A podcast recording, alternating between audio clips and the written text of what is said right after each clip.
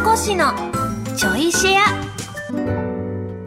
皆さんどうも小松美香子です。この番組は文化放送で毎週土曜日の27時からお送りしている小松美香子のサンデーシェアナイトの後ちょいとだけおまけでお送りするポッドキャスト番組です。ということで、えーちょっと本編のこそこそ話でパクチーを食べたことがないっていう投稿があって私はパクチーが私はダメですねっていう話になったんですけどまああの苦手なものとか結構あると思うんですけど後々好きになったものみたいなのはあるかなっていう話でねままず前提として苦手なもので言うとまあそのネギは多分もう一生ダメですね。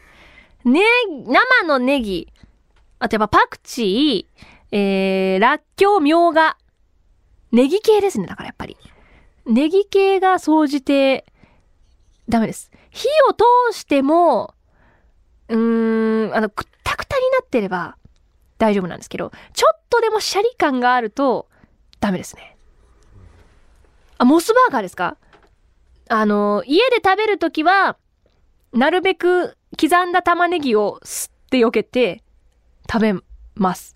あの、輪っかの状態で乗ってる、あの、なんだ、具の時は、そもそも頼まないですね。だからタルタルもダメなんですよ。生感がある玉ねぎ。あと、ピザに乗ってる玉ねぎも、シャリ感があるんで、許せない。ナポリタンも ちょっと語気強くなっちゃった。ナポリタンも自分で作るときはもう超くったくたにします。だけどお店ではシャリ感がやっぱ残ってるので、チャーハンも チャーハンも焦がしネギなら OK なんです。だけど大体があのネギのシャリ感が残ったまま具になってるので私はお店ではなるべくネギ抜いてもらうか冷凍チャーハンはもうスミレ一択です。あれネギ入ってないんです。そばは？そば。盛りそばとか？そば。そばのいいところは絶対に薬味別皿なんですよ何にもないじ何にもないすそばで食べます まあ大根おろしとかだったら使うんですけどやっぱ大体ネギじゃないですか。あれ系でも本当にラーメンとかと違ってお蕎麦は、まあ、うどんも大体入ってるじゃないですか。お蕎麦そういうとこ好き。絶対別で分けてって絶対乗ってないじゃないですか。まあ、ただ、あの、あったかいのになると乗っちゃってるんで、そこは、あの、まあ、くったくただったらいけるって感じですね。おろし玉ねぎは、すごい憎いんですけど、あいつ使えるんですよね。でもあれもドレッシングによっていけるやつといけないやつがあるんですよ。ネギ感が強すぎるおろし玉ねぎのドレッシングがダメで、まあそもそもおろし玉ねぎ単体は無理なんですね。あれ、ちょっと腹立つのは、おろし大根みたいな見た目しやがってみたいな感じで、大根なら大好きなのにっていう感じで、なんか山盛りになってる時あるんですけど、だから結構私のあの中で要注意なんです。その薬味皿に出てきた白いこんもりしたやつは、まず玉ねぎなのか大根なのかを 調べる必要があるので、要注意なんですよね。チェック項目。だこの辺のラインナップは多分今後一生を好きになることはない。万能ネギも何が万能なんですか？私の中では何も万能じゃないんですよ。まね、あの、彩りは絶対にいいんで、どのレシピ見ても大体、わけ、もうネギ類ダメだって。もうどのネギの部類だってもうダメだって。もう九条ネギもダメ。私にいけるネギがあったら本当に教えてほしい。ぐらい、ダメ。です。白かろうが青かろうが。はい。ニンニク好き。あれ、ニラも好き。大葉も好き。おろしニンニク大好き。いやいや、全然違うじゃないですか。おろしニンニクとおろし玉ねぎはもう全然違うただ、玉ねぎはもう炒めた瞬間匂い好き。そうなんです。生の状態がちょっとダメですね。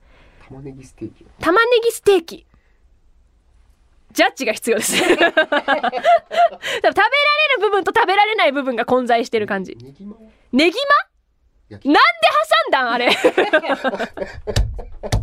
マジで許せないです、ネギマ。あの、私自身は買わないんですけど、やっぱ家族とかだとネギマ絶対あるんですよ。ネギマ残ってるよって言われた時、ネギ抜いていいなら食べますけど、みたいな。ただ、ネギと隣り合ったこの辺の鶏肉は切りたい。感じ。です。許せない。なんで挟んだんあれ、本当に。いやいやいやいやいやもっと挟んでいいやつあるでしょ。何？ネギマの代用？アスパラ。バーベキュー？そうで、確かにバーベキュー。いや、だってネギじゃなくてもいいじゃん。なニラ？ちょっと違うか。ええあのネギマに変わるやつ？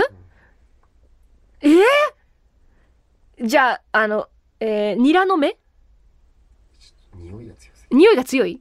あ、ニンニラの芽じゃねえ、にニンニクの芽。ニンニクの芽。あれも好き。匂いが強い匂いが強い？贅沢なこと言いますね。横に刺さんないのか。ね、いや、ネギだ。私以外みんな好きなんだよな、うちの家族。なんで私だけネギダメなんだろう。なんかもうじ、本当にうちの、あのー家族？母親も父親も兄弟もみんなネギ好きだし、生玉ねぎとか、スライスして水にさらして、もう玉ねぎスライス生でそのまんま食べるぐらい大好きなんですけど、もう嫌がらせのように私の席の近くに置いてくるんです、毎回。まあ嫌がらせなんですけど。紫玉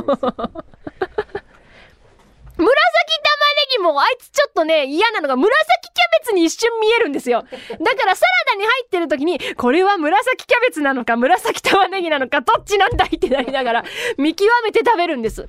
その辺ネギ嫌いは結構ね、困るんですよ。商品成分の表示？大体サラダとかだとそこにあるんで、コンビニで手に取ってこうやって見上げて、めちゃめちゃ天に掲げてこうやって、ネギがあるかどうか見ますし、あと、あの、結構困るのは、ツナマヨのおにぎりもそうだし、ツナマヨのサンドイッチ。あれも時々玉ねぎ入ってるんです。許せない。本当に許せない。騙しやがって。急にシャリシャリしてくるから。あれも絶対もう表示見てから買いますもん。だからネギの字見つけるの超早いですよ。玉っていうのが見えて。え？漢字書けない。嫌いだから。はあ。なんででしょうね。私も解明したいです。だから、あの、私、もしかしたら前世猫なんじゃないかって。ね、あ、犬、そう、犬猫ってネギ類ダメじゃないですか。あれぐらいダメなんですよ。もう、あの、許容して我慢すれば食べられるとかじゃなくて、もう絶対に食べられない。アレルギー反応は出ないんだけど、食べた瞬間、うわーってなっちゃう拒絶反応はあるので、これは、だから私、先生、先生、前世、前世、待って待って、先祖と前世が 混ざっちゃった。戦争犬猫説。